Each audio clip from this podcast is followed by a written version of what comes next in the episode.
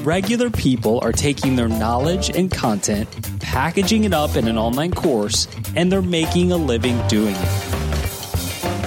But not everyone is successful with online courses. There's a right way and there's a wrong way, and I'm here to help course creators actually succeed with online courses. Hi, I'm Jacques Hopkins, and this is the Online Course Show.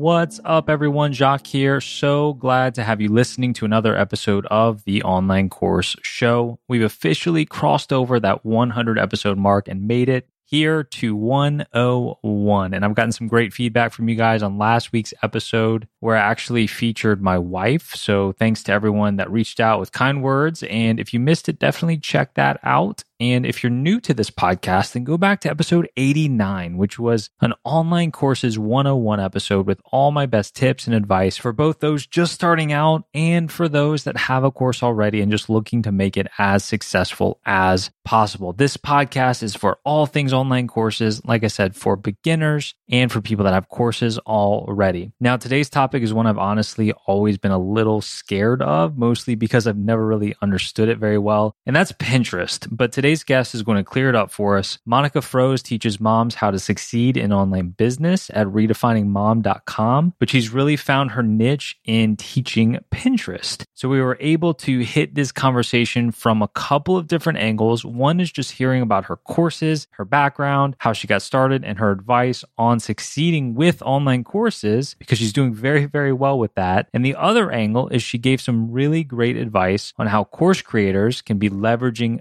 Pinterest to drive traffic to your site and to your course. And we talked about both organic strategies as well as Pinterest ads. So let's go ahead and dive right into a fantastic conversation with Monica Froese.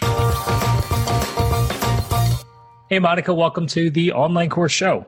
Thanks so much for inviting me. Sure. So, look, you, we're, we're going to be focused on online courses. Obviously, other topics can come up, but to set the stage, give us an idea what your library of online courses is. Well, like many, I think it's morphed a little bit over time. So when I started my first online course, it was geared towards moms who wanted to leave their corporate careers and start a business online. So I had, I started blogging because I had a pretty bad postpartum story and I wanted to escape my corporate career. So that's what I resonated with. Those are the types of people that followed me. It was a tough niche though. It was in my opinion, it was a little bit too general. It was hard for people to know, should I take this course or should I not? So then I got into Pinterest. And the, really, the reason I got into Pinterest was because at the time it was exploding for blogging traffic and I went where the buzz was.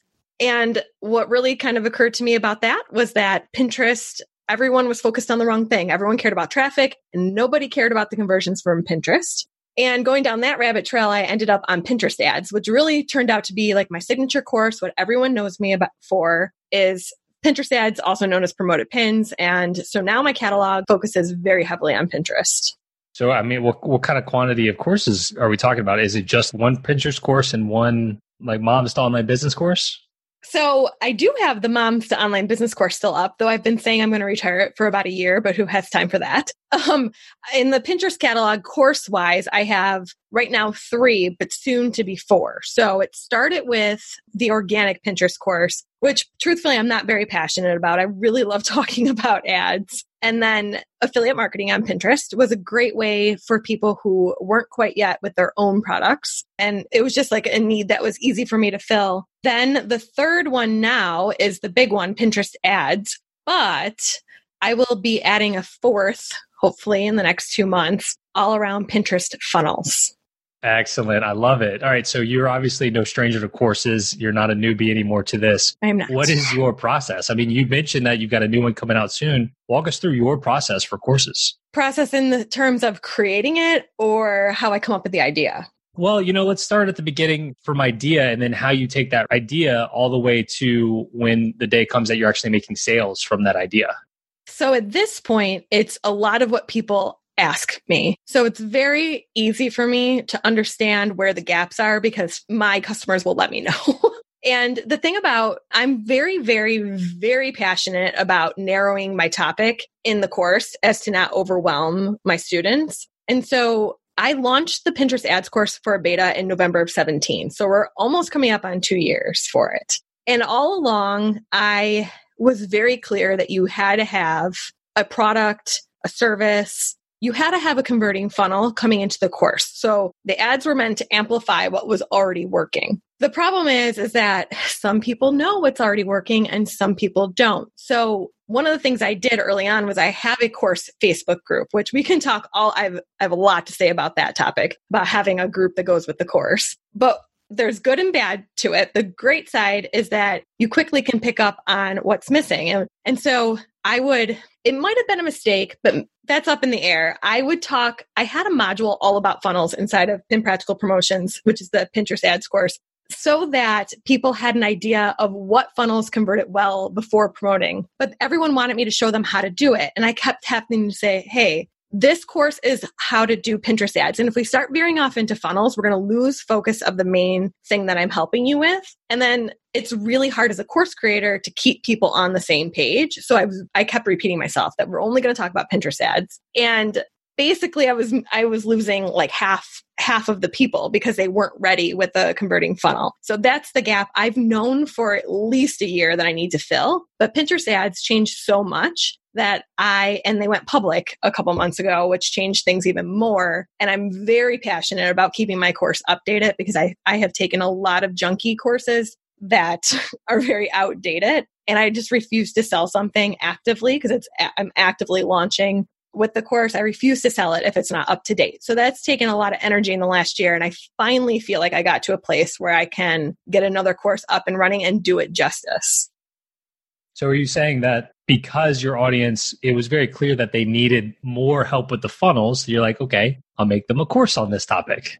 Yeah, that's pretty much what happened. And then what really solidified it for me was I'm in a I'm in a mastermind and we meet four times a year. And these are brilliant business women that I mean they're super smart and some of them are making significantly more money than I am and I would consider them to be my mentors and we got in room and we decided that the topic was going to be funnels and I started walking everyone through how I run my funnels and it became super clear that I'm I understand what I'm talking about. And I can help people even with bigger businesses than mine. And I decided walking out of that room that I had to do it because I think sometimes we downplay how much we know about something when we live in it every day. So I sort of blew it off as like, I'm not really an expert on that topic. And they told me you are an absolutely an expert. You know way more than the average person. And plus your students are asking you for it. So what is holding you back? So now here we are, ready to create the fourth course.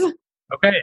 So you're obviously an expert in a lot of things, including funnels, and and that's obviously an important part of say success with something like Pinterest, which sits on the kind of the top of a funnel. You know, that's the traffic source. And if somebody is finding you via Pinterest and then comes into your system, but then you don't have a working funnel, what's really the point, right? What is the point, right? so I know you you have online courses. You've worked with a lot of people that have online courses. Do you have like a go to or favorite type of funnel for online courses? For selling my online course, I have been very launch heavy. And what worked super well for me and has worked super well is the challenge model. So I accidentally fell into this too, I will say, but looking back, it was a genius decision on my part. So the very first launch I had public was based on a three day challenge. And I turned that three day challenge into an evergreen free course that people can access all year round. And it's pure teaching. It's not pitching. And because of that, it's very easy for people to recommend go take Monica's free course and I give them actionable steps to take to get them to the point that they're ready to promote their first pin.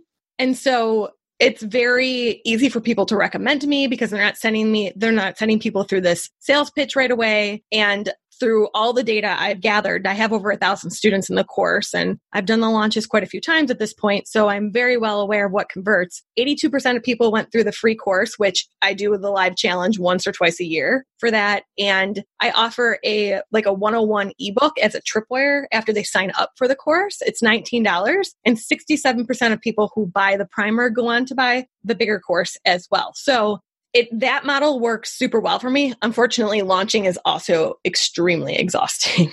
So we're working on Evergreen now. That's the big push I have going. Okay, good. So you're in the process of, of changing that over.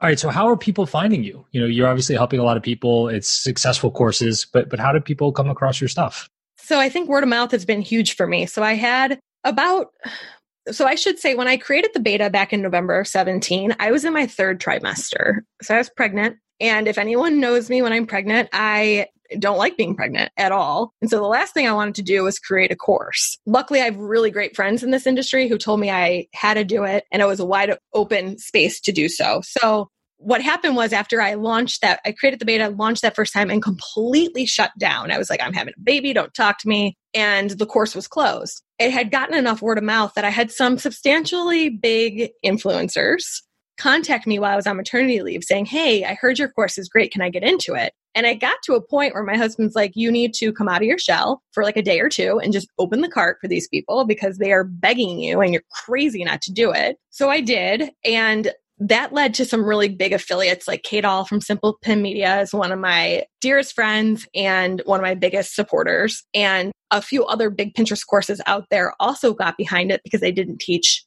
Pinterest ads and we did some JV webinars. And so I have amazing, amazing affiliates. And also I find that it's really easy for people to say, Oh, I'm going to create a Pinterest course and they can teach organic strategies, but very few people understand the data and the conversion mechanisms behind ads. And so people shy away from it with putting it in their course. So it gives me an edge.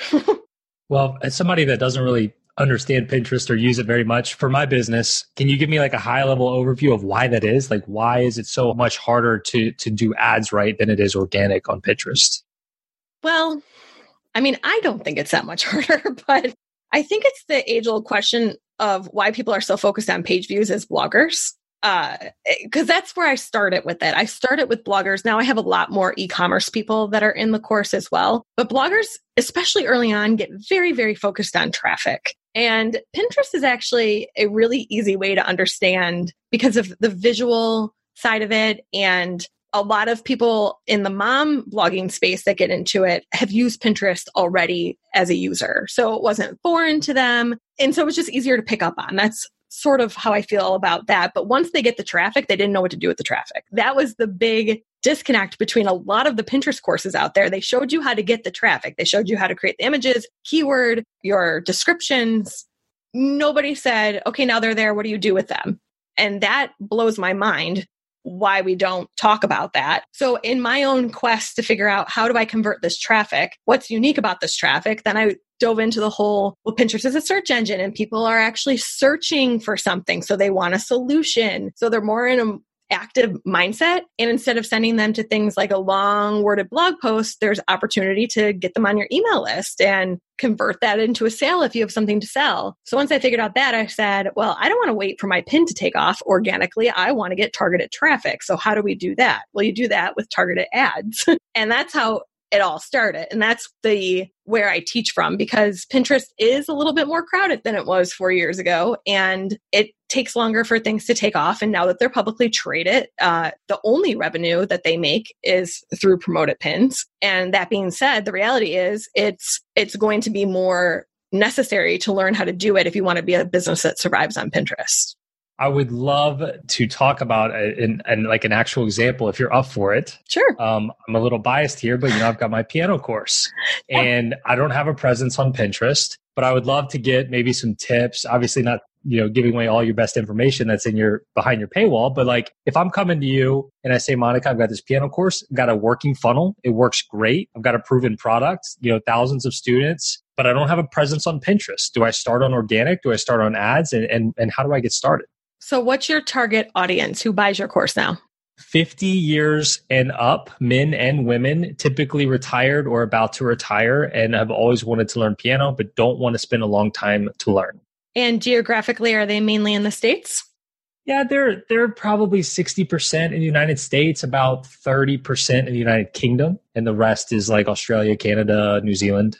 Perfect. All places you can target with promoted pins. So we got that down. And then your funnel. What's the working funnel that you have? Oh, see, that's that's uh that's the secret sauce right there. Basically, it's a combination of um, it's it's evergreen and it's a combination of a product launch formula with some webinars in there as well and some other uh, some other cool things. But it's about a 12 day evergreen funnel with all those pieces. So offering a lot of value before you're offering a lot of value, and the opt in um, at the beginning is the basically the first five days of my course in a in a workbook form. In a workbook form, perfect. Mm-hmm. So absolutely your people are on Pinterest. Like, cause that's the first question, right? Are your people on Pinterest? I think people are very surprised because a lot of the chatter is that moms are on Pinterest and they are. And so are millennials. So don't get me wrong, but so are the previous generation. A lot, a lot of, of uh, people who are entering retirement are on Pinterest.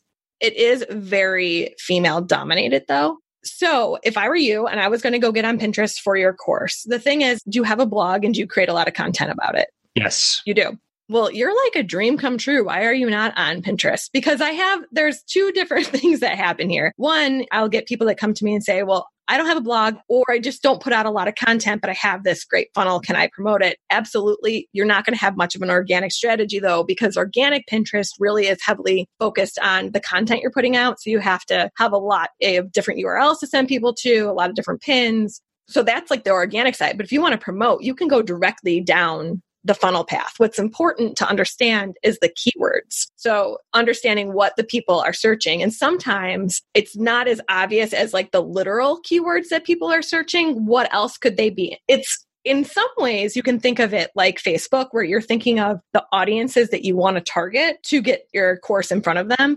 In a lot of instances, you can, it's their literal key. When I say literal keywords, I mean it's, you, you can figure out what people are putting in to arrive at what they're looking for. But people might not be putting into Pinterest. I don't know off the top of my head. They might not be putting in something like learn piano. They might, they might not. We'd have to look. But what other things are they interested in that you can get your ad in front of? See that's that's where you're getting a little too deep for me. Like it's so easy for me to advertise on something like google right? Because people are searching for how to play piano and you just put an ad at the top. But if you're asking me you know like that i haven't had as nearly as much success with something like facebook ads because then you have to start talking about okay what are their interests? You know what what other pages would they like and things like that? It's way more abstract for me. I like the more straightforward approach. So the answer to that i'm not sure well, let's, I'm going to pull up Pinterest right now and we're going to put in how to play piano and see what comes up. Okay. we're going to do a real life example here. Okay. So, how to play piano. Now, you're just going yep, Pinterest.com. Pinterest. This has nothing to, to do with piano. ads right now, right? So, right when I put that in, the way this works when you search a keyword on Pinterest is right underneath it, they actually make keyword research super easy because underneath it, they give you these little boxes. So I call them long tail keywords. So when I put in the main keyword, which is how to play piano, then I see at least at least 10 related keywords to this or long tail keywords. So you have how to play piano for beginners, songs, learn with both hands, chords by ear for kids. So what that's telling me is it's it's a searchable term that people are actually going to Pinterest and searching. So right there, you could put up a promoted pin with at least, I mean, you already, I've just found you at least 12 keywords right here that we could use. what you do is you like pull up pins that look similar to what you're teaching and look through their pin descriptions and what other keywords are they using like what other variations are they using and just make a quick spreadsheet get at least 50-ish keywords i i tell my students they actually have to find 100 but i'll tell you 50 because it's not that hard to find 50. Boom, you put it into the campaign and you're off to the races. It's actually really not that hard. Wow. That doesn't sound hard. I mean, is that something to where I could just hand it off to a virtual assistant and even just saying, "Hey, take Monica's course and then set all this up for me," or is there would it need a lot of my interaction? You can absolutely have a virtual assistant do it. I hate to be biased, but I would tell them to actually take my course first, and this is why because I think setting up the campaign is actually fairly straightforward, but reading the data is where people fall down. And a lot of times, a lot of times I hear, well, it must just be the, the page isn't converting. And it's not the page, it's the campaign that they're not understanding the data. That to me is the secret sauce. Like if someone said, what's the secret sauce to your course? It's how to read the data and make changes to scale the ads. Okay. Because I had success with doing things like that where I just say, hey, you know, VA, go take this course and then implement it. Not necessarily something with ads, but like social media, you know, using Instagram or something like that. But I'm very intrigued here. Now with Pinterest and these ads, can you expect a higher ROI than other platforms? Is that the main reason you're so passionate about this? Yes, you can. Okay. Pinterest is a long tail game, first of all. So they're not quick wins. And probably the thing that people cannot stand that I repeat myself over and over again is you cannot, I ban you from looking at your data for at least seven days. You just will not see the data. You'll make ill advised choices if you make changes before seven days. And now they've released, you can optimize for the conversion. So you have to, I make people wait at least 14 days before checking the data it is a long tail game that you're in it for. It's not a quick win like you can get on Facebook. So I often actually use Pinterest in combination with Facebook ads. So for example, like I'm on a launch model for the course, so it's only open for, you know, maybe 5 days at a time. That's not very long to get a Pinterest ad to optimize. So I will drive Pinterest traffic either to the free challenge beforehand or I will to some of the value added blog posts I have and I'll be collecting that data right on the Facebook pixel. And when the cart is open, I go really heavy on Facebook ads to close the sale. So that's like one way I use them in that I use them together. The other thing is Pinterest is really becoming very quickly one of their main priorities is to be a shoppable platform. So and not just shoppable for e-com physical products like digital products are a huge huge thing on pinterest that i think go unnoticed a lot of times. Just that's those are the truth because people come i think the biggest thing it's like google. When you think of google right people come with a problem and they go to Google for an answer, that's exactly what people come to Pinterest for. And so if your solution fits the demographics of Pinterest, there's absolutely no reason why you cannot promote your solution there.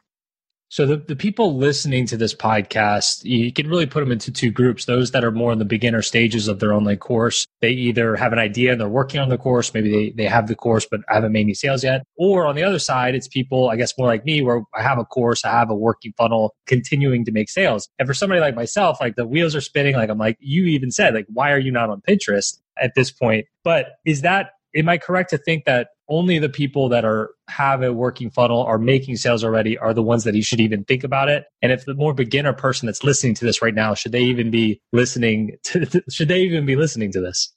Okay, so I built the early stages of my list mainly on Pinterest ads before I had anything of substance to really sell.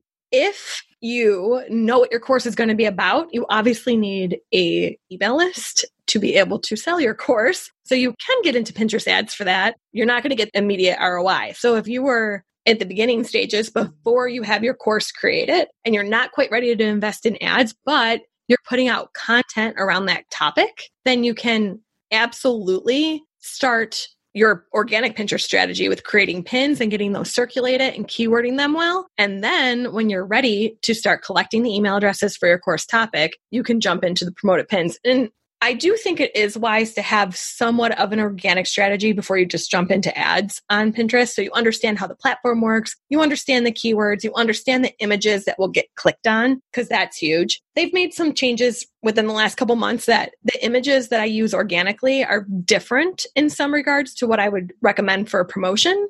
Mainly that Pinterest users are used to clicking on an image and being taken to what we call a close up. So you click on an image and you get to go to a close up of the pin where you see the title of the article and the meta description and then the Pinterest description. But with promotions now, when you promote something on Pinterest, when you click the pin, you no longer go to that close up and you're taken directly to that website. So to minimize clicks that aren't going to convert, you have to be super clear in your ad what they're going to. So if they're going straight to a sales page, make it really clear with like a shop now or just it should be abundantly clear. It does not have to be that clear when it's organic though. So there's some differences in the images between the two strategies. Monica, this is really fun because we get to have this conversation like in two areas because you're giving me all this great knowledge about Pinterest for yeah. online courses, but then I, we're also talking about your take on online courses in general too. So I love this. Let's jump back to more general online courses and your experience with them. And I want to hit on a topic you said that you are very familiar with and very passionate about, and that's Facebook groups for your online course. And to set the stage, let me kind of give you my take on it first and see what you think. I fought this for a long time. All right. I'm all about automation. Like, let's do as little like manual stuff as possible. And I fought having a Facebook group because I just thought it would be one more place that I had to moderate, you know, and to to take care of. And I fought I fought I fought it. Finally decided to give it a go. And exactly what I was hoping would happen happened. They interacted with each other and continued to reach out to me in the places that they always had, the places I want them to. It was a huge value add because now, for the first time, my students could communicate with each other. Okay. So you maybe did it right there. Let me say, let me preface this with I absolutely think a big portion of my success came from having a Facebook group, the word of mouth, and the fact that I was able to be so present with helping problem solve people's issues and get them past the hurdles of how their campaigns were performing. Absolutely, I would not go back and not have a Facebook group. It was very much key to my success. The problem happens when one, you don't set good boundaries. And two, it gets so big that you just can't you can't scale to all of the questions coming in there, which actually all of it's setting boundaries now that I'm now that I'm saying it. It's all about setting boundaries. So what happened to me was, well, and I think we should also address the fact that I had people pay me two years ago a fraction of what I charge for the knowledge in there now. They've gotten all the updates. They still get access to me. So I'm really I'm not sold on it moving to a recurring payment at this point. Like I know a lot, I know a lot of gurus out there who have pushed me. I've listened to podcasts about it, but I've been pushed by some of my own mentors too. you need to be charging for the support that you're offering. So I think I have not made that decision to do it. I don't think I will anytime soon, if ever, but I do think that I did not set healthy boundaries. So it really came to a head probably when I reached three, 400 people in the group. I was getting tagged in every single post. And we're not talking about an easy type answer. We're talking about in depth answers where I need to know a lot of data points from people to be able to give them an educated response on what they should or shouldn't do. So the first thing I did was instituted office hours so that we could try to clear some of that. Unfortunately, people were still very conditioned that I would answer uh, not only in depth, but I would answer fast. And it got to a point where the group itself was just so overwhelming to me and it was detracting from everything between keeping the course updated, which I said I'm super passionate about. And I believe that that's how you should be as a course creator. And then the people in the Facebook group keeping that, keeping answering all the questions. I had no time for anything else. And it actually started making me hate what I was doing quite significantly. It was not good. So I had to make a change. So what I did was I hired a community manager who started actually just about a month ago. It's my first payroll employee, actually. And that was very shocking to a lot of people that I chose for my first payroll employee to be a community manager. But the way I looked at it was the majority of my revenue comes through my courses and my customers are the number one thing in the business. You know, keeping your customers happy and word of mouth. If you start falling down there, you know, what business are you going to have left? So I knew I had to remove myself to a degree from the Facebook group. So I, I call her my first line of defense. So she goes in and answers threads. She encourages engagement with tagging other members that we know are good at certain skills or on certain platforms. And I upped my office hours. I'm going to start doing two times a month. And we're just streamlining the processes behind it so I would absolutely say that I do not think my growth would have been what it was without the Facebook group, but setting healthy boundaries early on is key for it to be scalable, in my opinion. Yeah, I think to your point, though, I think it's tough because uh, you said a lot of the success has come from exactly what has overwhelmed you, right? Just you being in there, you answering people's questions, you answering them quickly and helping them out. That's easy when there's 10 people in there, or even 50 people in there. But once there's 300, 500, 1,000 people, like that's, it's just not possible. And you've got to be having your attention elsewhere. So you said to make it scalable from the beginning. Do you think the best way to do it would have been to hire this community manager from the beginning or just plan on that transition at some point like you've done? So there's a few things. Because it's such a technical topic, I would have had more form like this is the information I need instead of a lot of back and forth. So if you have a question about this, you need to give me all of these data points that would have been the first thing. Like I didn't set good parameters around the information I needed. There was a lot of back and forth in regards to that. I also would have done office hours right out of the gate and I would have done more than once a month because what that allows you to do is say, Hey, that's a great question. I'm Sure, a lot more people would benefit from that. I'll cover it on my next office hours honestly, answering 24 7 was not a good way to set expectations. So I would not advise doing that. I absolutely think you can be present and give them the information they need without it dominating your life. I mean, it really got to a point where when it really struck me is someone came to me that I is gives me great advice. And she said, Why do you tell them, meaning your students, when you're going on vacation? She's like, that's a lot of information to give them. I mean, you should be able to go on vacation because I feel such a strong sense of responsibility that I show up and give them what I promise. And that's why other people also push me to make it a recurring membership because because of how much I show up, it's worth and I do think people would pay for it. I absolutely do. I'm not convinced it's the right way to go, but I over communicated. I always wanted people to know I'd be there. I just had bad boundaries about it. So there's just better ways to do things with systems, like streamlining your communication and systems. Yeah, I mean, it sounds like you've got a ton figured out, but that you know we'll, we'll never all have it all figured out, right? We're always learning, figuring out the best ways to do things. And I love the office hours thing. I think that's a great idea. So you've mentioned a couple times now about keeping your course updated. Now I will tell you, for me, I don't think this is as important because piano is much more evergreen than something like Pinterest ads, right? So when you say keeping your course updated, I assume you mean so that the content in your course is always aligned with something what your student can actively be doing, right? So if the dashboard changes in Pinterest ads, then it might be time to update your course. Is that what you're referring to? Yeah. So there's two things. I do think it's very important if you have not created a course yet, I think I would advise you to think long and hard about the systems that you're showing people in your course and how much you're willing to update when they update. Because in essence, my business is at the mercy of Pinterest. Pinterest could change everything about the way ads run, and I would have to stop what I'm doing, no matter what I had planned, really, and go and fix it. And here's the thing if I didn't, I would have a thousand people knocking on my door saying, What do I do, Monica? So I have to, for one. And so that's the first thing. Consider do you want your main revenue source to be tied to someone else's business? Because trust me, it's lucrative in a lot of ways if you're good at that, but it's something to consider, right? And then the second thing is okay so my updates and and i've had to actually educate my students on this i made a decision early on that i was going to include limited video now some people have very strong opinions about courses not being video based. And this is what I got. I, I got very strong opinions and I was willing to share this with my students because I felt I felt so strongly about it, which was if you want timely updates from me, I cannot be re-recording videos every month. It's not feasible. And the bigger we grow, the harder that will be to do. So I made a decision very early on that it was going to be mainly text based. And I do not think that that impacts the value of it whatsoever. As a matter of fact, I think it makes it more valuable because I can keep it that much more updated. I love it. You know, we we did a whole episode on just text-based versus video-based courses, and I don't know that that really came up as an advantage to text-based, but I, that makes a lot of sense if you're in a niche that does change and update quite often.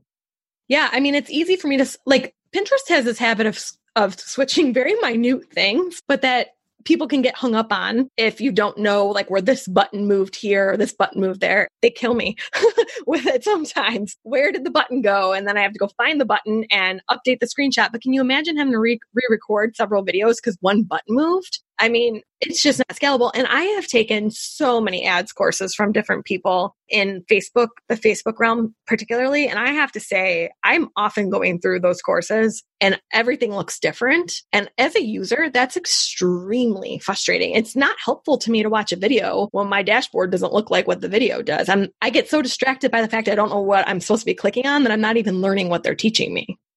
I feel the same way. I, have taken a course on like I think it was Google Ads or something, and and something was different, and I'm just going through it, and things aren't matching up. The creator even put in a blurb like under the video. It's like, "Hey, Google Ads has updated this. You know, we'll get a new video up soon." It's like, okay, but that doesn't help me right now. You know, Right, exactly. I update the course like major overhauls at this point because of how much they're changing about four times a year. And that doesn't even include the little updates I do. And then I always say that maybe if I go back to a big point about the Facebook group, that why it is valuable too, is I can always keep people updated in there. So there'll be things where I'm we might not be ready to change the course yet because it's not tested, but it's something that I want to make them aware of and I can give that information in real time in the Facebook group. And I find that that's the best way to do that too. So that's one of the things I say. In between updates, I'm constantly updating everyone in the Facebook group and I find that we can really strategize better with trying like out of the box type strategies that are not ready for the course yet, but we can test them in the group and then I have enough data to go off of putting them in the course. I love it. And you know, not to brag or anything, but the piano hasn't really changed in the past several hundred years. It's been the same 88 keys and whatnot. So that's not really something I have to think about personally. I usually only update the course if I feel like I can do a better job. Like if I can teach it better or if I get a better camera or lighting or whatever. But there's no there's no new button or buttons aren't moving here and there. So I feel I feel good about that. But you know, I have a course on on courses too, and I and I do have to think about that with with that. So let's let's transition a little bit. I just have a couple more questions for you here, Monica. This has been a, fantastic conversation. Next, I want to ask you about tools. Uh, some of your favorite tools that you use to execute your website and your online courses. Maybe your top three to five favorite tools.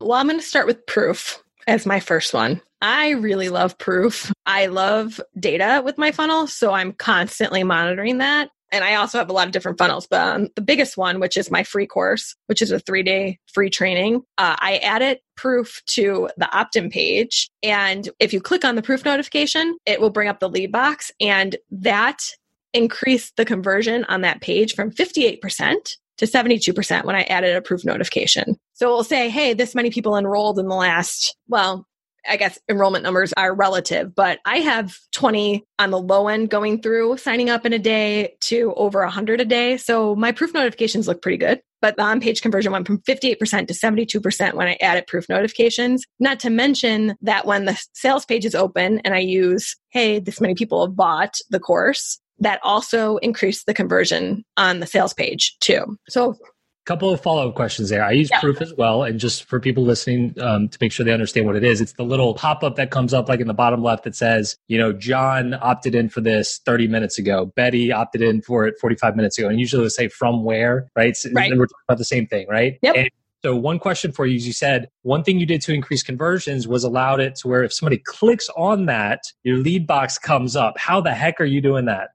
Well, when you set up the proof notification under settings, you can put a link for what happens when they click on the box. So I just put the link to the lead box, direct to the lead box, the same lead box they'd get if they click the enroll now button. And I was actually quite shocked by how many people actually click on the proof notification. Quite a few do. And I, I hypothesize it happens more on mobile because I feel like it takes up more of the screen on mobile. And I went back and forth between if I should leave it or not. And when I figured out that I could just link to the lead box for the proof notification, I left it on mobile. So I, left the notifications on there and it's been working great. And also, I have a lot of this is sort of like not course related, but probably interesting and on the proof side. I have a lot of funnels that are not B2B. So they're for my mom audience on the consumer side. And it's not the primary focus of my business because I'm very invested in my courses. So because of that, I don't actively collect testimonials. And it's a really great way for those funnels to run and show social proof.